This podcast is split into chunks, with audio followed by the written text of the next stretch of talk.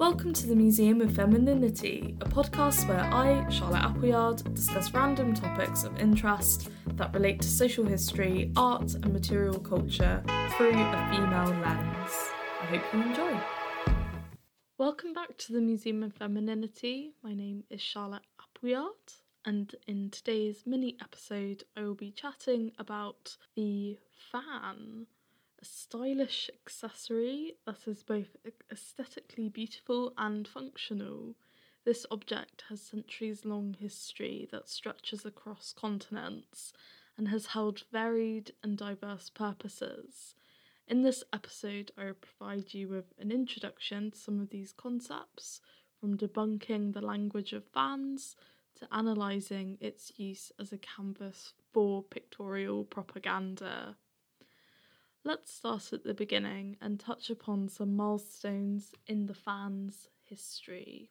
The first visual representation of a fan can be seen around 300 BC on pots and images from Greek, Etruscan, and Roman civilizations, where there is evidence that they were, of course, used as cooling tools, so to fan yourself, of course, to keep you cool and they were also used uh, as a ceremonial device. In China, fans were also used and were often associated with literary sources that related to ancient mythical and historical characters. And I will say that even though the fan has deep historical associations with East Asian cultures, I will mostly be focusing on the fan as a Western idea and its use in a Western context. So there's so much I'm missing out here, but I will sort of cover it here and there uh, when relevant. But this is a mini episode, of course.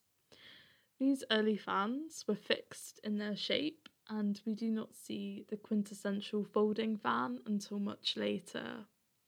The first European folding fans were copied from Chinese and Japanese examples that were brought back by travelling merchants and traders, as well as members of religious orders who set up missionary colonies overseas. As with many international commodities, these fans were considered to be expensive toys and status symbols that were only reserved for the very wealthy. Montures refer to the stick part of a fan. These were often made from lavish materials like ivory, mother of pearl, and tortoise shell, and sometimes would contain gold, silver, and precious stones, or even beautiful patterns painted by craftsmen. The skill of these individuals was so respected that they even gradually amalgamated into guilds, such as the worshipful, the worshipful company of fan makers. Now we are edging into medieval territory, which has brought us the earliest example of a fan that was used by the church, and this is uh, a fan that was owned by Queen Theodelinda, and I will have some images so you can see what that looked like. And it's kind of it's more of a stick with a small fan on the end, and I believe it was used as a religious relic. The Chinese and Japanese also used fans from a very early date, and like with so many things, you see them developing independently in different countries who at this stage had little contact or influence over the other, in China, the screen fan was the most common, and these influences were exported to Japan via Korea. Evidence also suggests the folding fan came to China through Japan, so you had this interesting exchange of cultural media. It's in this time when the Eastern and Western style fans become more merged, as there was increased contact between these civilizations, which was due to the spice routes and the Crusades, which resulted in more Islamic influences in Europe and just a general uh, sort of intermingling of different cultures. We see more visual indicators of fans in portraits of ladies throughout the 17th century. Often they consist of feathers set into lavishly decorated handles.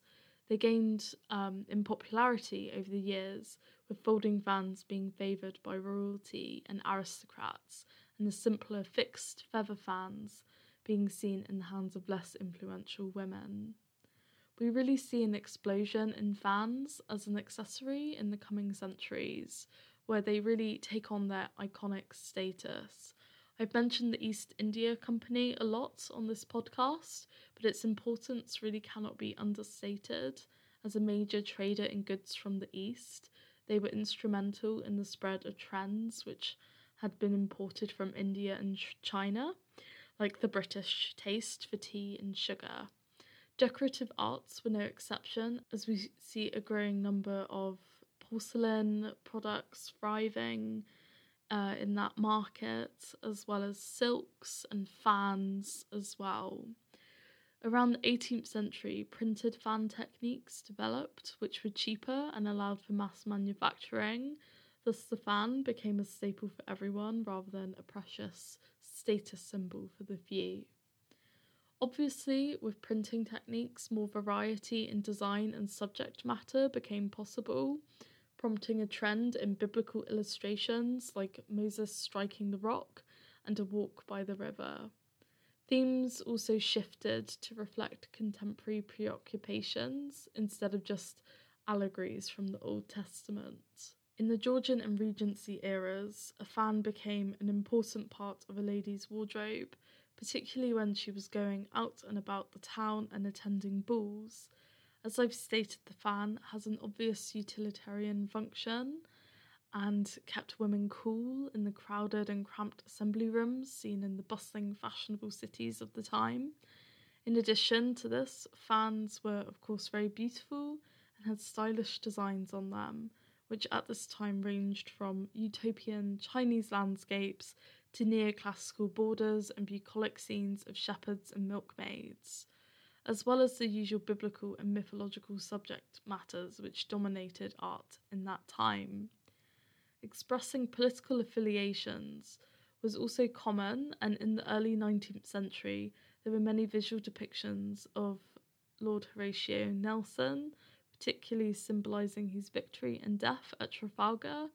This sent out a very patriotic message and confirmed that Britain ruled the waves there are lots of examples of fans like this, and I will uh, point to one which um, depicts. So you have it, it's a, a, typical folding fan. It's made of wood and paper, so it, it looks quite cheap, I suppose. It's probably something a lot of people had access to, and you have a roundel image sketch of Nelson in the front, and there's different roundel images of ships and there's sort of messages and writing, probably glorifying Nelson and everything he did. And this um, fan also includes the famous flag signal quote, England expects that every man will do his duty, which is very much Nelson's reputation. So it's this extremely positive way of, you know, showing what you believe in, I suppose. And I think it's interesting to think that women often expressed these sorts of views with fashion. So it makes me wonder if there was really much of an opportunity for women to talk politics. Perhaps there was, but I do see this sort of thing as being a great way for women of the time to express uh, their views of contemporary issues of the day. So, uh, another example of this, but from the opposite side of the war, um, is involves Napoleon Bonaparte. So he was exiled in 1814, and in France, you see a trend where Bonapartists, people who supported Napoleon, showed their loyalty by carrying uh, fans which had designs of pansies on them. And there's a very beautiful example of a purple van with pansies and also uh, little silver stars embroidered into it. And this symbolized his abdication and his potential return to power. And that example I gave is from 1816, so it sort of shows how uh, this was a developing trend from when he was exiled. But it's interesting that you, you see a similar kind of sentiment on both sides of the war at the time. The 18th century, in my mind, is also synonymous with the notion of the language of fans. This also very much bleeds into the 19th century. Um, and this creates an image of a sort of coquettish young woman cryptically communicating with their lovers from across a crowded ballroom. I find this concept fascinating, and it appears to have stuck in the imagination of many as the legend of the language of fans has persisted. Although such things did exist, it is doubtful that they were there was a genuinely useful form of communication. Instead, the real historic interest in this object comes from what it can tell us about the commodification of fashion and the mysteries of feminine communication in an era where women's voices were stifled and they did not have the freedom to waltz up to any man to express their interests. We start to see hints of the symbolic meaning of fans in the early 1700s. So, conjure up an image in your mind of, you know, ladies with very wide skirts and panniers, so the sort of basket like uh, cage, I guess, um, on their hips, and then very st- a stiff stomacher on their bodice, and you know, that classic kind of robe a la anglais look. So this is way before the Regency times. Um, and there there was a poem from around then, so 1742, by John Winstanley, and he wrote, quote, In love's soft reign, the sceptre is the fan, woman is the sovereign and the subject man. Her frowns and smiles its different motions show, whose hopes and fears from its impressions flow. Although this is not substantial evidence, it suggests that a fan can be an expressive weapon for a woman to express her feelings towards a man. And I suppose there is an element of you can sort of hide your face or you can be very playful with it and it's it certainly is an interesting tool I suppose for you can sort of dance with it in a way um, peer over the top of it. Yeah, I can see how it would give that impression. In the 1790s, two gentlemen called Charles Francis Bandini and Robert Rowe created what they called the communication hand fan. So they both gave this item different names. Um, Rowe called it Fanology or the ladies' conversation van, and uh, Bandini named it the Ladies' Telegraph for corresponding at a distance, which is hilarious, I think. Uh, but despite this, um, you know, despite the different names, they were very similar concepts, and the fans contained printed instructions informing the ladies how to use them. So essentially, it was almost like sign language, I suppose, where they held the fan in certain ways to spell out different letters. So, for instance, first position um, was uh, to hold the fan in the left hand and touch the right arm, and this could be letters A to E. Uh, or you could hold the fan in your right hand and touch the left arm for letters F to K. Um, place it against the heart for letters L to P. Uh, raise the fan to the mouth for Q to U, uh, raise the fan to the forehead for B to Z. Reading this, it feels quite ridiculous that such a thing would have existed, and it definitely does not seem to be a subtle or secretive way of communicating. The Ladies' Telegraph seems slightly easier to use, so there were 26 flaps corresponding to the letters of the alphabet, and you would point to each letter to make a word. There was also a 27th flap to signify a full stop, so it was more just uh, pointing and spelling words, um, which must have taken forever, let's face it. So a bit later on, you have um, a very famous guy called Jean Pierre Duvelleroy, who was an incredibly successful fan maker. He even made fans for Queen Victoria. He also won a gold medal for craftsmanship at the Great Exhibition. Duvelleroy had two sons. One was born out of wedlock. He was called Jules, and he took over the management of his father's London office. And the other son, George, worked in Paris. Jules would go on to publish a pamphlet which went into more detail about the further meaning behind the language of fans However, unlike previous incarnations, this was more to do with holding and motioning the man in certain ways to project different intentions or emotions. In my opinion, it was a clear marketing ploy as he beefed up the validity of his pamphlet by claiming it was a language with deep historical meaning uh, rather than something he invented for publicity. I do think it was perhaps easier though, like rather than spelling letters, just to have sort of basic phrases you could indicate. Um, and they're quite funny, I don't know. So one of them is twirling the fan in the left hand, which means we are watched. And there's one drawing the fan through the hands means I hate you. Drawing the fan across the cheek means I love you. Touching the tip of the fan with the fingers means I wish to speak to you. Um, and then there's others like covering the left ear with the open fan, do not betray our secret. And then dropping the fan means we will be friends. Or you could fan yourself slowly to say, I am married, um, or fan rapidly to mean I am engaged. There's all sorts. Um, some of them are quite saucy as well, like touching the handle of the fan to the lips to basically invite someone to kiss you.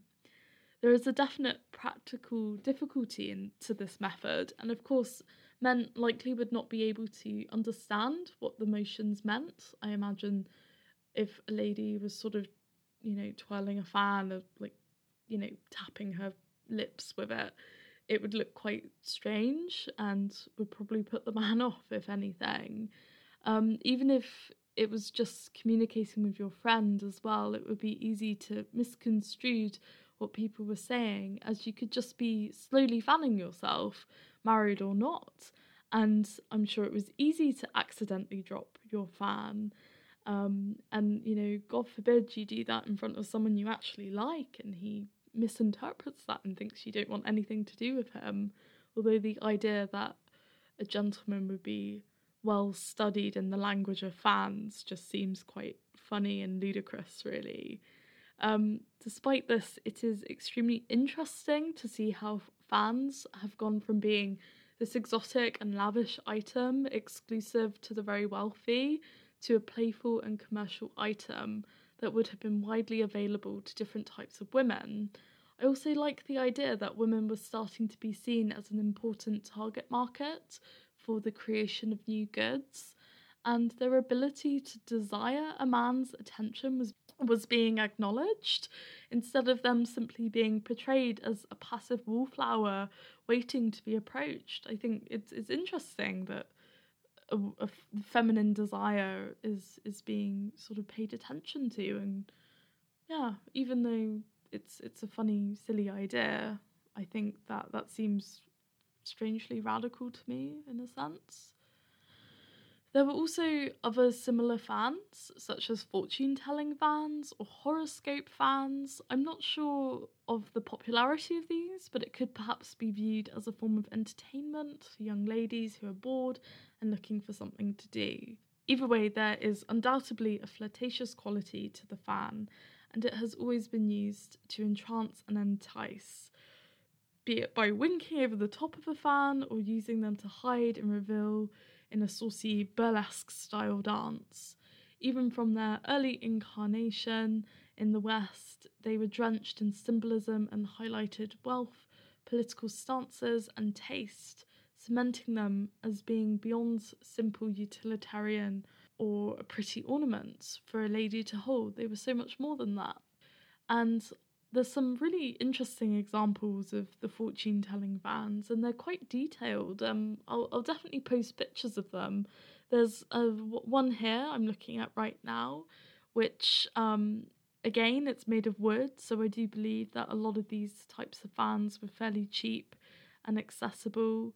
And there's a print on the front which has different numbers and a dial, which I assume you have to sort of pick the number, kind of like um, what's the the sort of folding paper game? It looks a bit like that. And then there's lots of words and different sort of lists and things, which I think you must use to figure out the fortune. And then there's a little illustration of two angels floating on a cloud. And yeah, it's just very playful and simple, you know, just a bit of fun, really. Probably the, you know, early 19th century equivalent of a, I don't know, like a mobile phone, just to pass the time. So, in terms of the other side of this, um, the most lavish fans perhaps date from the second half of the 19th century.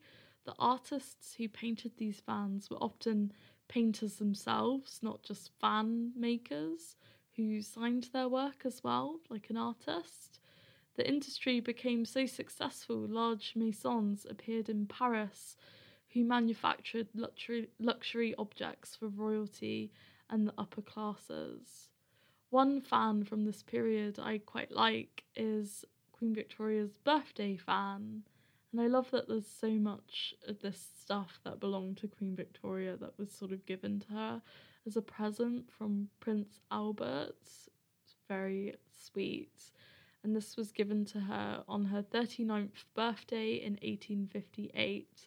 And it's this really beautiful um, fan which is painted with roses and it also has her crest in the middle and it's this beautiful silk material with a sort of cord and tassel on the end. And it's incredibly lavish. It sort of looks like lace the way the the, the stick part is painted is very intricate indeed yeah, it's an exquisite piece of work. So you have the sort of simple fans with the wooden handles, but then you also have um, the true craftsmanship of the fan as well. In addition, Impressionist painters of the mid to late 19th century painted fans. This may also be due to the fact that Japanese art had surged in popularity due to the opening of Japanese borders and an increased taste for the style of woodblock prints and Japanese aesthetic. This, of course, fed into the interest of the fan and influenced the designs which were popular at the time. So, we've got some examples by Camille Pissarro and Edgar Degas, and these are really beautiful um, designs, and it was a method that was quite encouraged in fact, in the first Impressionist exhibition in 1874, there was an entire room dedicated to fans. And I think, particularly with the Degas example, you can see the influence of Chinese art with its use of negative space and the gathering of figures who are slightly off centre, and this expansive, simple but atmospheric landscape in the background. Also, the use of delicate, quick lines makes me think of ink painting. Uh, there is a sort of echo of block prints as well, with the cropped border and the layered effect. And I think it sort of shows his usual scene of a group of ba- ballet dancers sitting um, and chatting with each other. And it's like one of those, I don't know, like philosophical scholar paintings, if any of you know this is all just based on my own observation, but it's just sort of what I think about when I look at it. And yeah, it's lovely. It's very sketchy. It it doesn't really look complete. Um, it's perhaps just a design, concept design. And Pissarro's one is literally a picture of um, it's just like an impressionist landscape of a river with some boats and a bridge with a train going across on a fan. And it's kind of a pretty like down to earth scene, you know, there's fishermen in it. Um, it's very different to the lavish, more design focused um, patterns you see earlier on, like in the Queen Victoria, um, the Queen Victoria fan, where it was just flowers and it was very sort of uniform in the patterns, whereas this is like a, a a sort of scene on a fan, which I think is why perhaps it reminds me more of Japanese and Chinese examples but I am no expert. This is just me kind of talking out loud. But that, but I, I think you can certainly see the the reflection of of those influences in all of their work generally. And you know, there's lots of other examples I probably could go into with like Art Deco movements, and you know, it'd be interesting to kind of see how fans are, are used today. Um, but I think I'll leave it at that for now. I hope you enjoyed this episode. It was really interesting to revisit this subject matter, which I've, I've done a bit of reading about previously. And I think it's fascinating to take an object and to sort of delve into it, you know, the type of thing you take for granted, and to sort of see the symbolism behind it. And yeah, uh, I'm going to post all these pictures on Instagram please follow us there at the Museum of Femininity. And I hope you tune in again to listen to the next episode, which should be at the end of the month. Thanks so much for listening. I hope you enjoy the rest of your day, whatever you may be doing. Goodbye.